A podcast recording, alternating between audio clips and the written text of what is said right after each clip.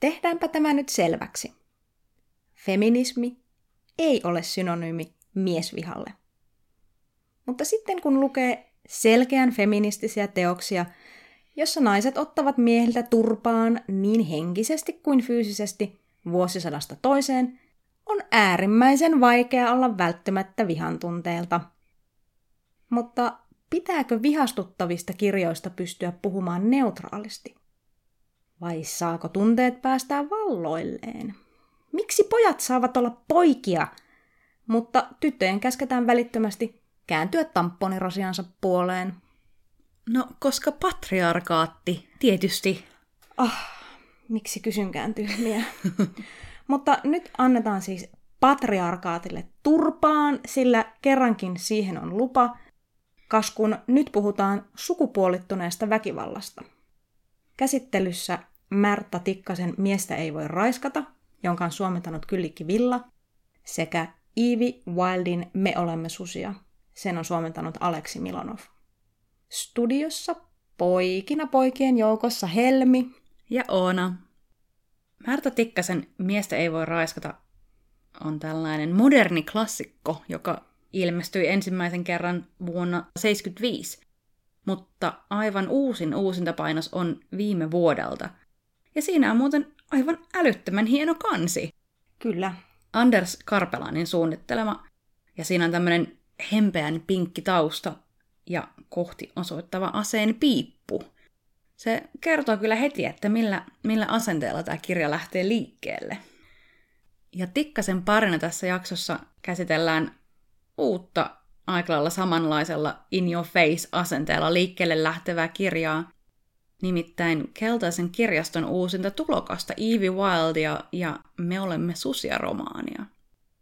Se on myös moderni klassikko.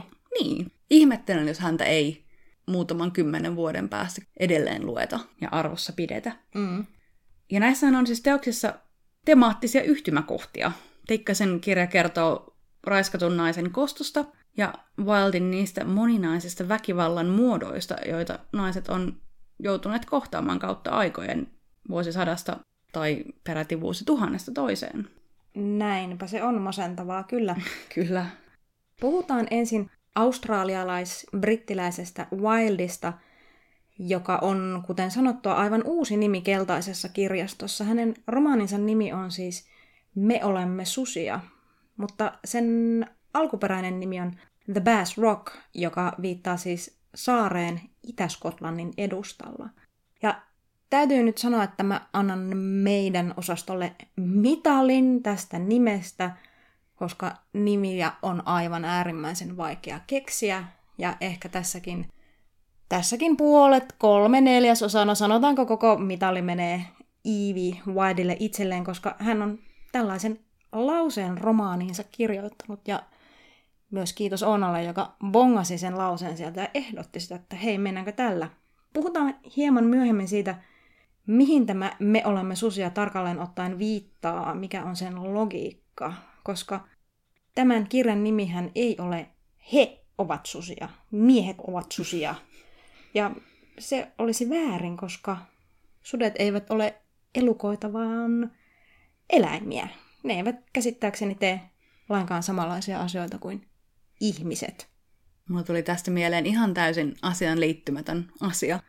Nimittäin tällainen tuleva romanttinen sarja kuin Bridgerton, joka meiltä on pian tulossa, ja sen ensimmäinen osa, salainen sopimus, niin siinä tämmöinen juorulehden kirjoittaja sanoo, että miesten kutsuminen härkäpäisiksi on loukkaus härkiä kohtaan. Jaa, hyvin sanottu. Niin tässä kyllä, kyllä on sa- sama asia, että, että miehet eivät ole susia, koska olisihan se nyt hyvin ikävää tehdä tämmöinen vertaus. Näinpä Sudet suuttuvat. On. Näinpä se on. Tämä on tosiaan Valtin kolmas kirja, toinen suomennettu teos. Edellinen romaani Kaikki laulavat linnuthan voitti kaiken näköisiä palkintoja, muun muassa EUn kirjallisuuspalkinnon.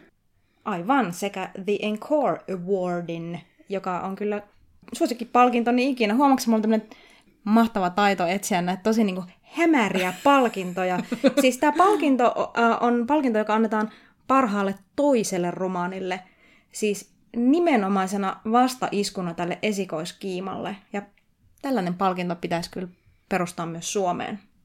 Ja Wald ansaitsisi kyllä myös jonkinlaisen huikein nouseva kaaripalkinnon, koska siinä missä nämä edelliset teokset on hyviä, niin siis tämä kolmashan on aivan selkeästi hänen parhaansa.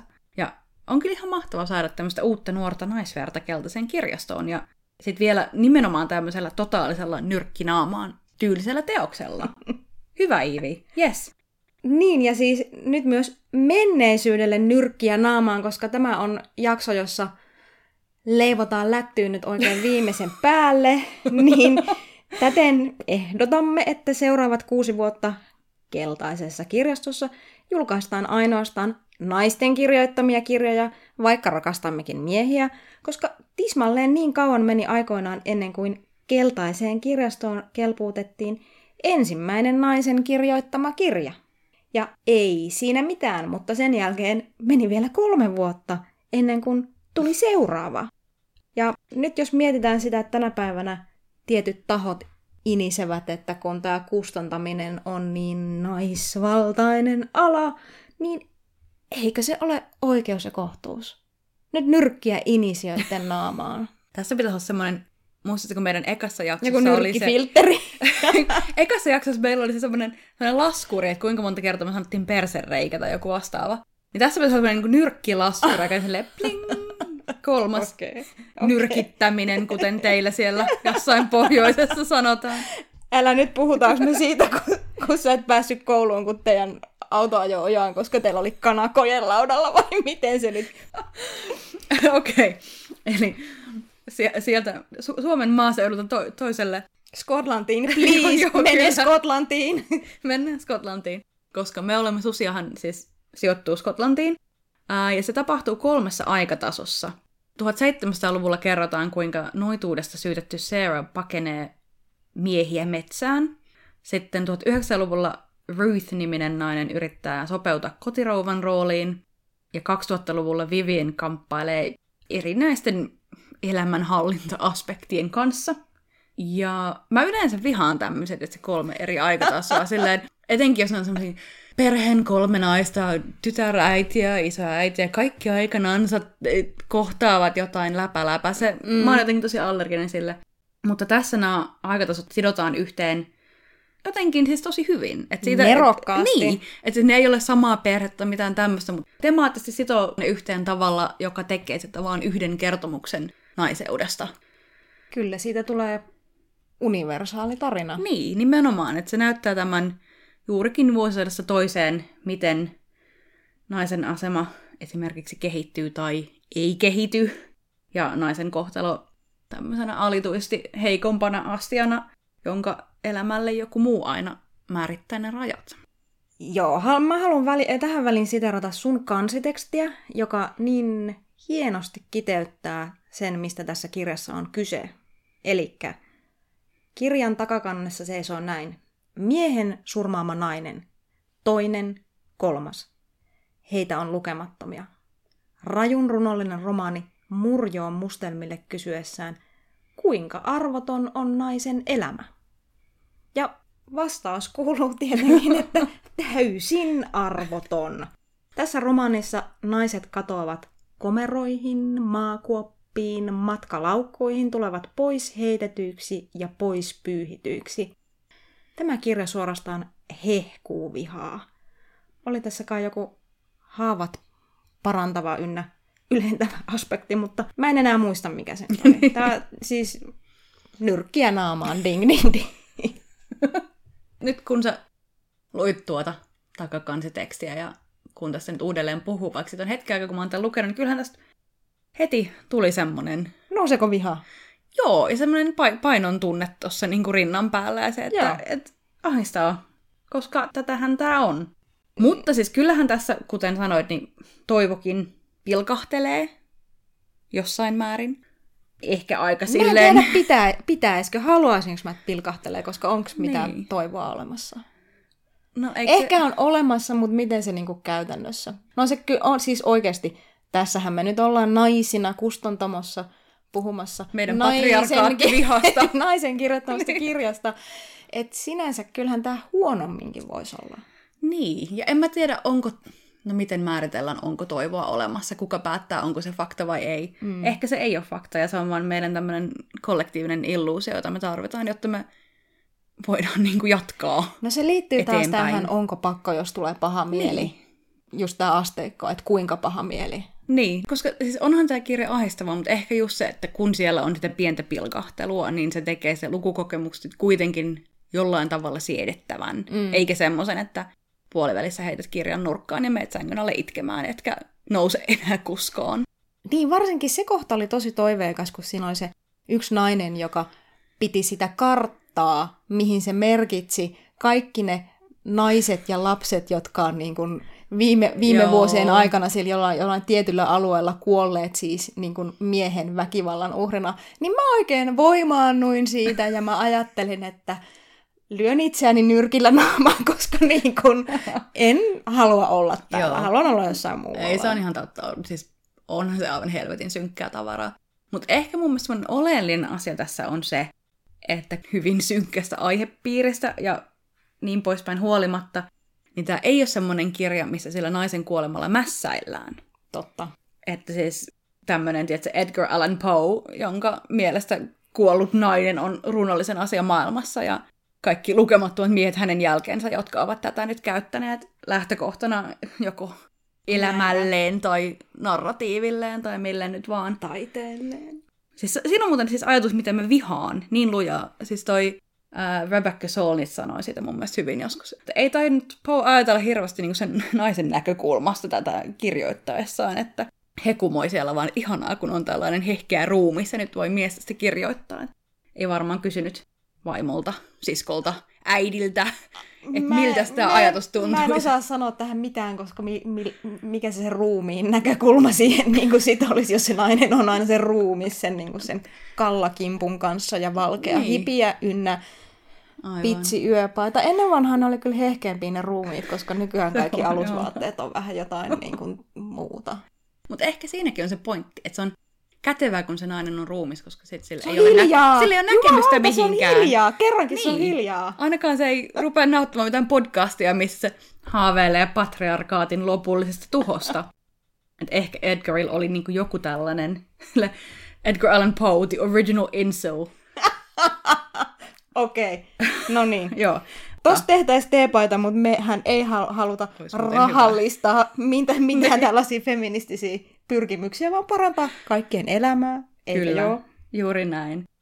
Mutta siis mun mielestä tässä me ollaan ehkä annettu tästä Wildin kirjassa aika synkkä kuva, ja se on synkkä teos. Mutta, Tuntuuko siltä? mutta mun mielestä on hirveän niin kuin, olennaista, että tätä, että tätä kirjaa voi myös lukea monella tavalla tavallaan vastaiskuna tälle niin kuin Poun ja kaltaisensa ajattelulle. Että siis naisia kyllä kuolee, joo, on se kartta, joka on täynnä kuolleita naisruumiita, mutta se lähestymistapa on vaan niin eri. Ehkä just siksi, koska se kirjailija on nainen ensinnäkin, eli sillä on tavallaan se ruumiin näkökulma siinä jo. Se Mm. ajattelee, että tämä ei ole vaan tämmöinen... Evie Wild kirjoittaa kuin ruumis. Kyllä. ja sitten just se, että tässä se naisen kuolema ei ole tämmöinen mieshenkilön seikkailuun innoittava jotenkin tarinan niin kuin läht- lähtökohta, vaan siis ihan niin, tragedia sinänsä, ilman että se liittyy Se on niihin tragedia miehiin. siinä tragedian jatkumossa, siinä Niin. loputtomassa jatkumossa. Mä sanoisin, että tästä puuttuu ikään kuin se, niin kuin se kuollutta naista ällöttävällä tavalla on semmoinen male gaze. Että jos Voi ajattelee olla, kaikkia joo. niitä kirjoja, joissa on niin kuin kuolleita naisia, niin se, miten sitä ruumista katsotaan, miten sitä käsitellään, se on tässä mm. jotenkin vaan, on, se on hyvin erilainen.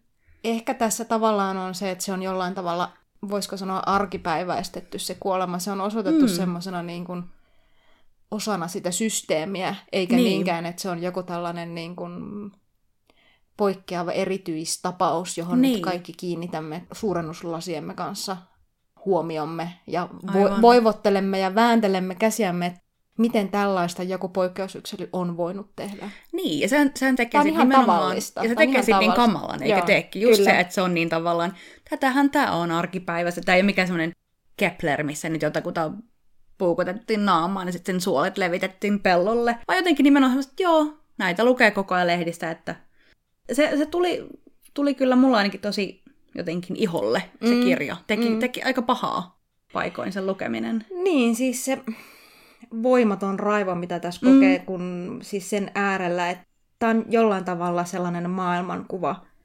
Tä- tässä näytetään, millainen maailma on. Se Joo. on inhottavaa ja raivostuttavaa. Kyllä. Toi Publishers Weekly kirjoitti tästä kirjasta, että to read The Boss Rock is to become aware of the violence against women. Se on mun mielestä, se pitää niin nimenomaan paikkansa, että se, se ei päästä pakoon tätä, mm. että hei, tämä on se maailma. Mm. Tältä se näyttää.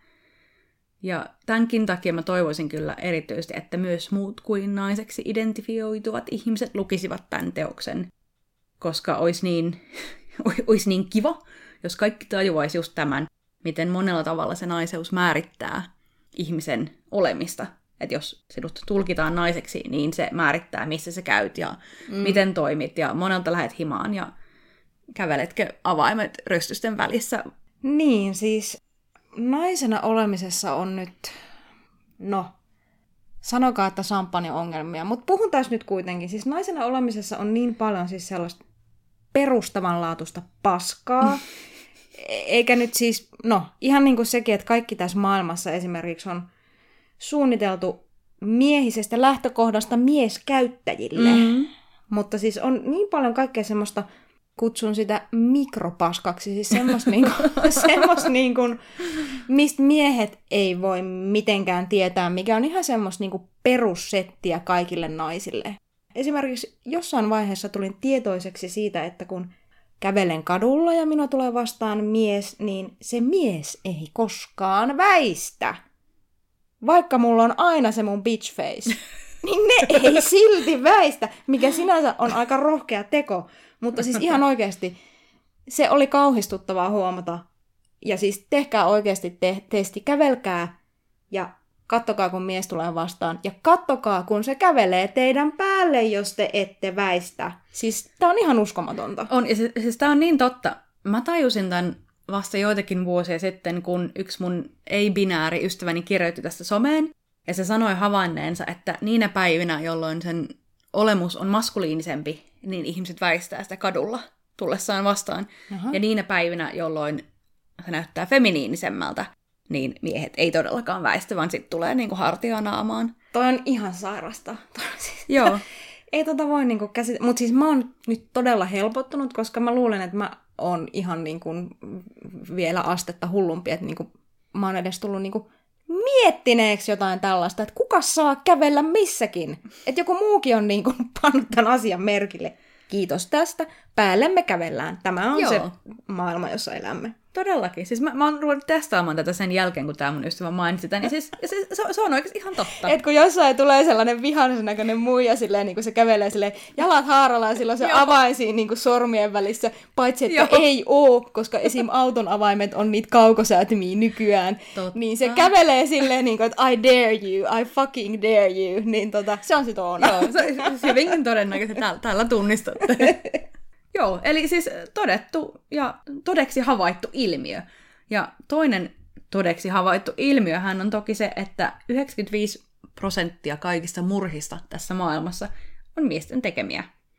Ja vaikka miehiä tapetaan vuosittain suhteessa enemmän kuin naisia, heidän kuolintavallaan ei juuri koskaan ole mitään tekemistä lähisuhdeväkivallan kanssa, täysin päinvastoin kuin naisilla.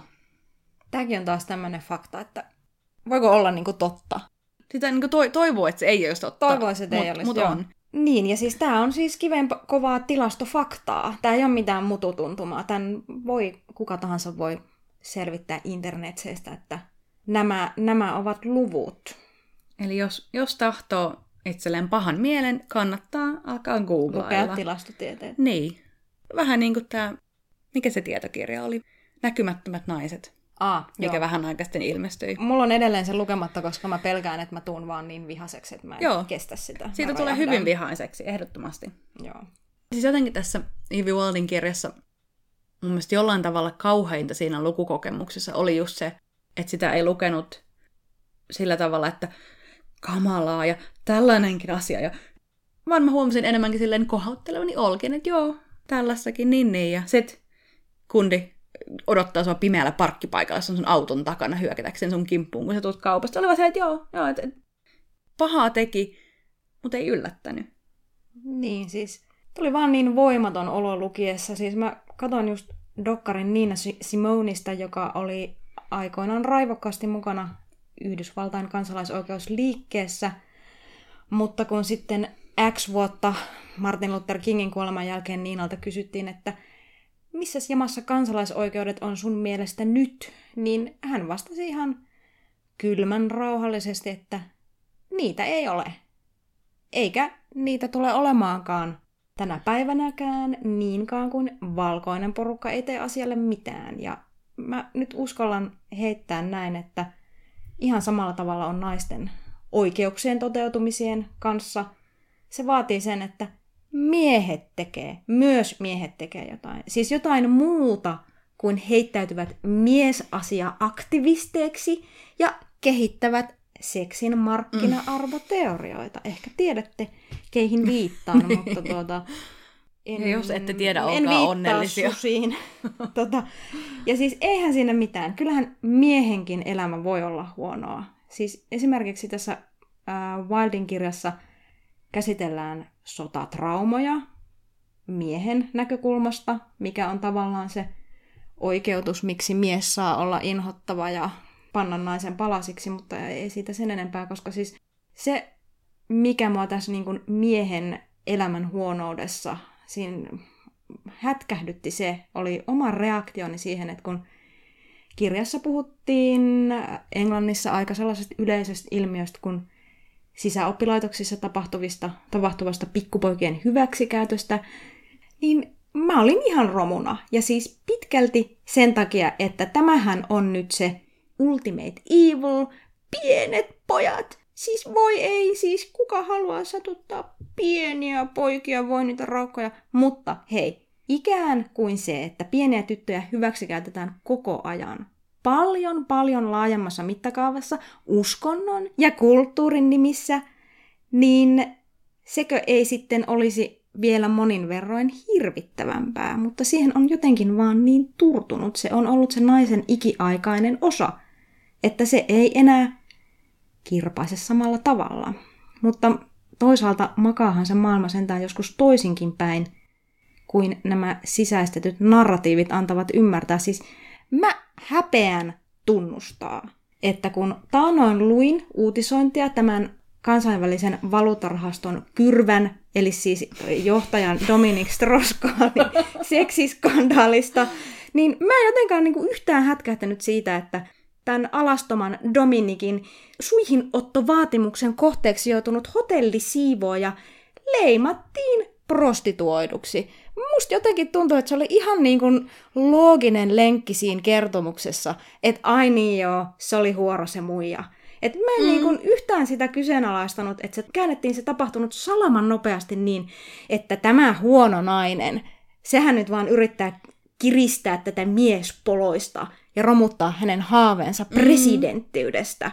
Ja siis se, että se tuntui jotenkin loogisemmalta tapahtumaketjulta kuin se, että siis tämmöinen ukko, joka on tehnyt ennenkin siis aivan näitä niin kuin vastaavia tempauksia, tekisi mitään näin absurdia. Tämä narratiivi on paskaa ja siihen sisältyy se olettamus, että maksulliset naiset on vapaata riistaa, ne on oletusarvoisesti huonoja ihmisiä, jotka saa vaikka tappaa jos ne ei suostu ottamaan suihin ilmatteeksi, kun susta Niinpä. siltä tuntuu. Niinpä. Ja Rebecca Solnitin Miehet selittävät minulle asioita kirjassa on tästä ihan nerokas essee, joka jotenkin helpottaa sitä oman tiedostamattomuuden sietämistä. Medialla on hyvinkin iso rooli siinä, miten hahmotamme tätä maailmaa. Eikä valtamedia toteuta sitä roolia kovinkaan hyvin, ja se on asia, joka kannattaa tiedostaa josta kannattaa suuttua. End rant. Tuliko nyt vähän pitkästi nyt? Mut se, ei se, voi mitään. Ei, ei se, on, se, on, se on tärkeä asia. Ja siis, hyvä kun mainitsit ton Solnitin, mä parhaillaan luen hänen uudempaa teostaan nimeltä Recollections of My Non-Existence. Joka niinku ehkä voisi summata koko tämän jakson, koska eikö tästä ole puhuttu, Totta, olen näkymätön, kyllä. kävele päälleni. Joo, siinä puhutaan niinku just tästä kaikkialla seuraavasta väkivallasta. Siinä oli joku semmoinen ihan sikahyvä lainaus. Minkä muista mä pysähdyin siellä on silleen, että wow, tämä summaa nyt kaiken. Jota sä et nyt vaan jaksanut sit niinku ottaa tähän mukaan, koska... Mä jotenkin sillä hetkellä en merkannut sitä, että mä menin myöhemmin etsimään sitä, ja sit mä en tietenkään löytänyt sitä. No niin. Totta kai niin tän, tänään aamulla, kun mä vielä sellaista kirjaa, sit käänsin kyllä jokaisen sivun suunnilleen hiiren korville, koska siellä on niin paljon jotenkin mm. niin semmoista. Mutta en löytänyt sitä kohtaa, mikä mua silloin niin puhutteli. Tää on jotenkin aina niin tätä. Käykö sulle ikinä näin? Että, Siis todellakin. okei, okay, no niin hyvä. Koska se on jotenkin aina niin surkeata, merkkaat jonkun kohdan, niin mä, ainakin, mä käännän sen sivun aina, mä en käytä mitään hienoja Joo. liimalappusia, mä ronskisti mä, hei, vaan. mä oon aikoinaan oppinut tämän taktiikan mun ystävältä, jonka isä oli kirjastonhoitaja. Okay. Se, se sanoi, että mä aina käännän näitä tämmöisiä sivuja, niin kuin mä vaan käytin kirjanmerkkejä. Mun isä ei tykkää tästä. Sitten mä oon se, että ai jaa, tälleeks tää tehdään. Sitten tiiäks, kun löytää jonkun vanhan kirjan, jossa on tosi paljon niitä hiirenkorvia, ja sitten niitä alkaa kattoon, ja sitten ne kaikki kohdat on silleen niin kuin, Tosi lame. Niin, totaalisen banaaleja. Sitten mä vaan jotenkin niin kuin, säälin itseäni, että mä olin niinku Kyllä. näin tämmöinen niinku onneton umppu, että mä niinku tämmöisessä niinku hätkähdin, että miten olit nyt niinku noin raukka ja tietämätön, ja sitten mä jotenkin niinku onnittelen itseäni, että onneksi olet niinku nyt niin läpeensä paatunut, että mikään ei tunnu missään. Toi sun edellinen palopuhe ei kuulostanut, että paatumus oli vielä täysin niin kuin sinut vienyt, mutta mut, mut joo, tiedän mitä tarkoitat.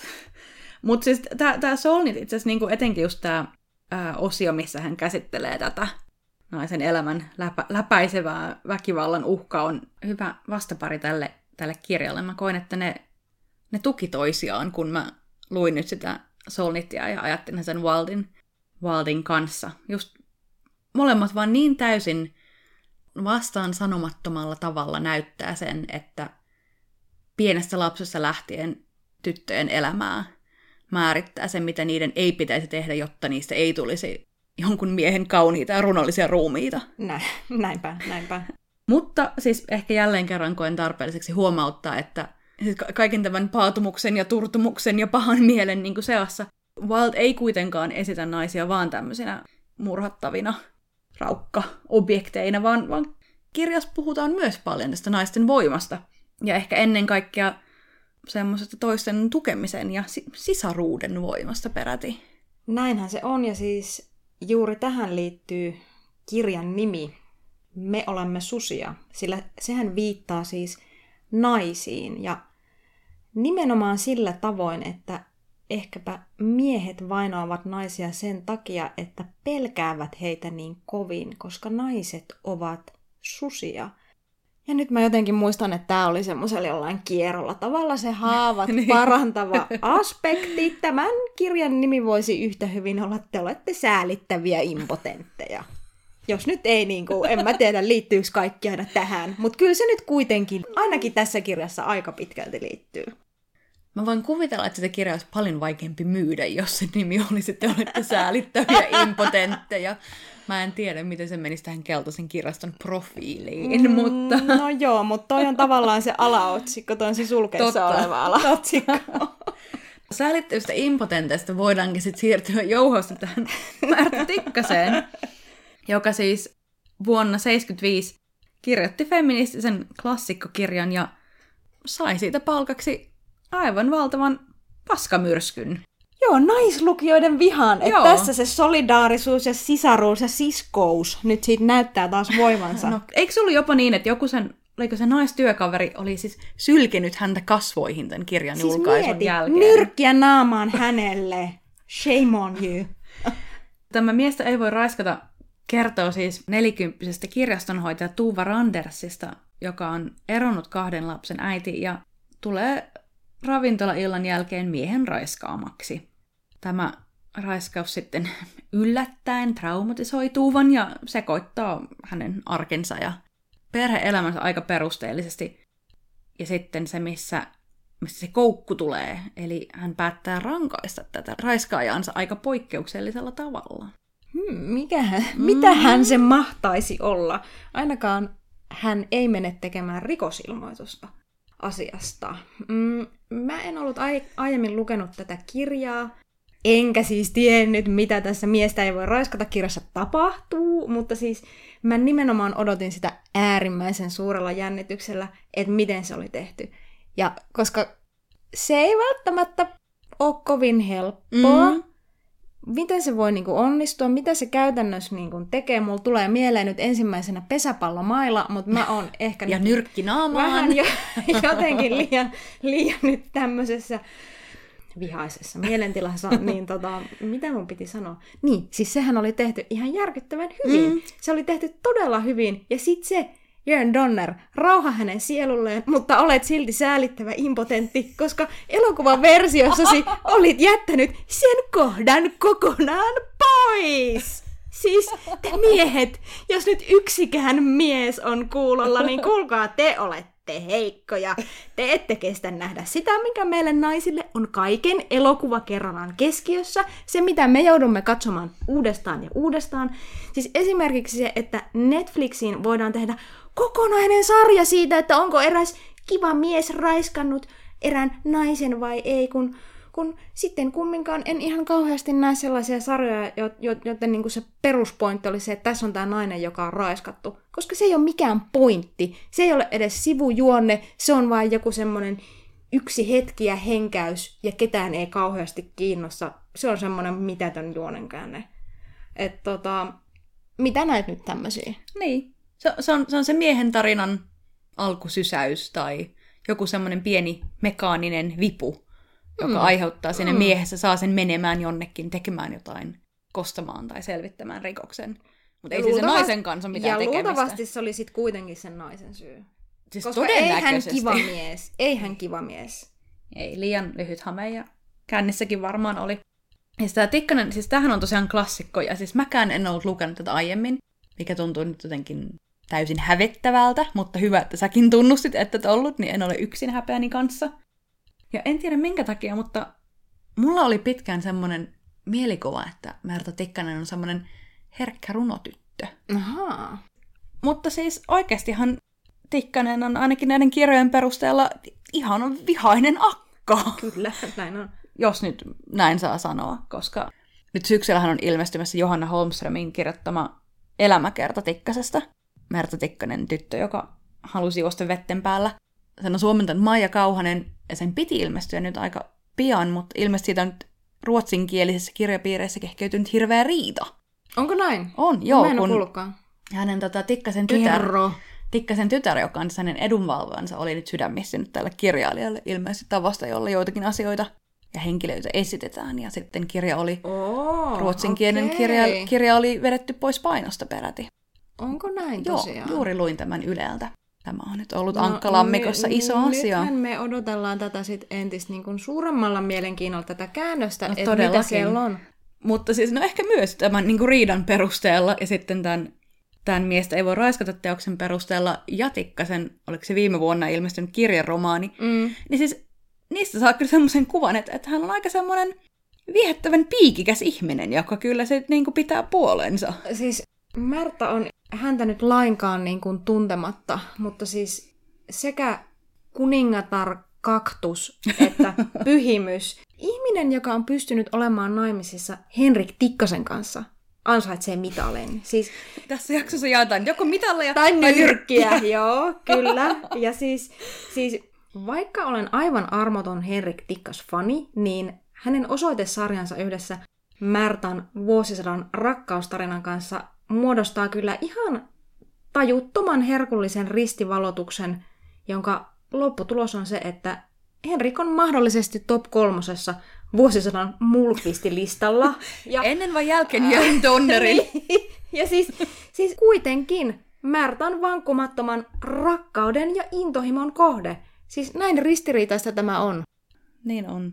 Ai ai, mistähän se tytär nyt on ottanut nokkiinsa? Niin, Koska tuossa on varmaan niin paljon niin uskomattoman tulenarkaa matskua tuossa. Mä odotan semmoisia niin her- herkullisia riitoja ja paljastuksia ja joo, en, en malta odottaa. Apua. Nyt mulla karkas ajatus, mä en osaa ajatella mitään muuta kuin, että milloin mä pääsen lukemaan tuota. Kaikki työt saa jäädä. Liimaudumme sohvalle kirjakädessä välittömästi, kun se kirja tulee. Se, mistä mä myös yllätyin, jos mä nyt jälleen jatkan näitä tunnustuksia, niin joissa kerron, kuinka monella tavalla olen sivistymätön. Se, mistä mä myös yllätyin, on, on se, miten paljon tässä Miestä ei voi raiskata kirjassa on semmoisia tänäkin päivänä valtavan relevantteja teemoja. Siellä oli tämä seksuaalinen väkivalta tietysti. Puhuttiin myös abortista, tai niin kuin siitä saako avioliitossa oleva nainen käydä töissä, tai mikä sen mm. rooli kotona on, mm. kun se myös käy töissä. Puhuttiin heteroavioliitosta ehkä ylipäänsä, tämä niin kuin sukupuoliroolien semmoinen kahnaus, mm. mitä, mitä kukakin tekee ja mitä kenenkin on oltava. Ja tämä jotenkin yllätti mut, että sitä saattoi lukea näin monta vuotta myöhemmin ja tunnistaa monia näitä kysymyksiä mm. ja pulmallisia aiheita. Ja olihan se varmasti, siis tietysti ilmestymisaikanaan valtavan radikaali, ja just Tikkanen on saanut vihapostia ja uhkauksia ja sylkeä naamalle ja kaikkea tätä. Mutta ehkä tämä niinku, tää mun kela, tässä sain itseni kiinni siitä ajattelusta, että nykyaika on jotenkin edistyksekkäämpää ja Aivan, kehittyneempää joo. kuin entisaika. Tiedätkö, mitä, mikä usein Tiedän, on, nyt meillä puhutaan, meillä on Me Too ja mm. me puhutaan sukupuolirooleista. Ja... Yllättävää, että ne osas ennenkin ajatella. Niin, eikö se ole? Josta niinku havaitsee itse silleen, että ai jaa, onko se niin. 70-luvulla niinku, joku nainen on niinku osannut kirjoittaa niin. tämmöistä. Niinpä, kyllä. Eli siis, hävettää niin paljon. Mä tiedän, siis aivan täysin. järkyttävän urpoa. Siis ajattelee, että suffragetit on kuitenkin tapelleet poliisia vastaan kadulla jo vuonna mm, mm. X ja Y. Ja siis lukinneet itsensä Buckinghamin palatsin portteihin ja sitten niitä on pakko syötetty putkassa, kun ne on olleet nälkälakossa. Ja niin kuin ties mitä tämmöistä täysin kreisiä. Ja sitten minä täällä tämmöisen oman pienen edistysharhani kanssa. Niin siis Märtä laittoi mulle kyllä ihan täysin niin kuin jauhot suuhun. Ihan täysin. No se on oikein. On. Mitä sä oot tommonen nainen? Sun yli pitäisi vaan kävellä. tota, siis mä olin aivan järkyttynyt, kun Märtan innoittamana luin sellaisen 60-lukulaisen feministisen pamfletin, kun äh, miesten maailman nurjat lait, ihan niinku mahta- Mahtava mahtavan tuommoinen niinku provokatiivinen nimikin. Ja siinä puhuttiin siitä, kuinka Suomessa oli juuri silloin herätty keskustelemaan siitä, että mitä jos naisetkin kävis töissä eikä vaan kotona hoitaisi lapsia? Että niinku, näinkö vähän aikaa tässä hommassa on ollut niinku mitään tolkkua? Että taitaa olla siis aivan täysin turhaa toivoa, että miehet ei kävelisi kadulla päälle, koska naisraukat on aivan mitättömän vähän aikaa saaneet ylipäätään kulkea vapaasti kadulla. Et jos sitten vaikka jonkun sellaisen vilkkuvalon vaikka asettaisi päähänsä ja kaikki niin kuin näkee, täällä sitä sitten tämmönen heikompi astia tulee, tai sitten mä voin toki vaikka ihan ryömiä siinä katuojassa sit ilman mitään valojakin sammutetuin lyhdyin. Mä siis masennuin siitä kirjasta todella dramaattisesti. Onko, pas, onko pamfletista mahdollista masentua? Kyllä on. Ja siis toinen asia, mistä tämän Tikkasen luettuaan voi myös masentua, se, miten miesten kohtaamaan seksuaaliseen väkivaltaan suhtaudutaan tai peräti ei suhtauduta, miten usein leikitään, että sitä ei ole olemassa. Että tässä kirjassahan, kun Tuuva päättää kostaa tämän raiskauksen, ja se oli mun mielestä sen kirjan, onko tämän, tuleeko spoiler alert tässä kohtaa? Onko tämän... Okei, okay. kirja on ilmestynyt 70-luvulla, ei voi enää niin. spoilata mun mielestä. Okei, okay, eli sanon nyt. Kun Tuuva päättää raiskata tämän miehen ja sitten soittaa poliisit, koska hän haluaa tehdä siitä ison keissin. Kyllä. Ja nöyryyttää se miestä, että minä olen mm. raiskannut tämän miehen niin poliisit sitten nauraa silleen, että no he he, rouva pieni, että olipa hauska juttu, koska heidän maailmassaan ja lain maailmassa ja ylipäänsä että ei ollut olemassa tämmöistä vaihtoehtoa. Miestä ei voinut raiskata. Joo, ja siis tämähän perustuu tosi tapaukseen. Tähän idea tähän romaniin tuli kuulemma, kun Märta Tikkanen luki uutisen, jonka mukaan miehen raiskaus oli jätetty tutkimatta. Ja tämä kirja avasi ensimmäisenä Suomessa – avoimen keskustelun seksuaalirikoksista ja lainsäädännön puutteesta. Ihan niin kuin tässä romaanin nimessä sanotaan, mies ei voinut olla seksuaalirikoksen uhri ennen kuin vasta yli 20 vuotta tämän kirjan kirjoittamisen jälkeen. Siis 95. Se on jotenkin ihan järkyttävää. Ja siis ihan nimenomaan kuinka edellä aikaansa Tikkanen on tämän kirjan kanssa ollut. Joo. Mulla tuli tästä mieleen myös Väkivallan historia, juuri ilmestynyt Edward Lewin toinen toinen kirja, jossa hän kertoo autofiktion keinoin siitä, kuinka tuli itse raiskatuksi ja sitten kaikesta siitä seurannesta traumaattisesta mm. asioista tietysti. Ja jotenkin on kauheat ajatella, että, että ei, niin, että eihän tämäkään, että eihän tämä ole mikään uusi asia, väkivalta ylipäänsä, seksuaalinen mm. väkivalta. Mutta jos tämä olisi tapahtunut hänelle 70-luvulla, hän ei todellakaan olisi voinut kirjoittaa sitä kirjaa. Sehän on nytkin aika tabu. Mutta silloin todellakaan siitä ei olisi voinut kirjoittaa, siitä ei olisi voinut puhua, koska sitä rikosta ei olisi ollut olemassa. Niinpä. Eli silleenkin mun mielestä niin hauska tämä mun oma edistysharhani, jonka Tikkanen mulle näytti. Ja näytti sen päälle vielä sen, että maailma on mennyt sitten kuitenkin myös eteenpäin. Niin, eteenpäin. Mä mietin, että millä tavalla, millä tyylillä, nilkuttaen, mm. laahustain. Jo, jotenkin Siellä kuitenkin. ojassa ryymien ilman Kyllä, valoja. Kyllä, kyllä. Mut Mutta kuitenkin. Tota, puhutaan lopusta. This is the end. Uh, jos nyt ajatellaan, että minä olen mustavalkoinen ja sinä olet Fifty Shades of Grey, niin meidän reaktiomme tähän miestä ei voi raskata kirjan loppuun olivat täysin epäluonteen mukaisia, voiko näin sanoa? Niin, se oli jotenkin... Tässä nyt taas tekisi mieli spoilata ihan tarkalleen, mutta ehkä ei puhuta sen tarkemmin, vaan kuulijat voi tehdä omat Ei. päätelmänsä. Joo, koska siis Mut- tässä on itse asiassa, tässähän oli tavallaan sama niin kuin sneppi kuin tuossa Wildissa.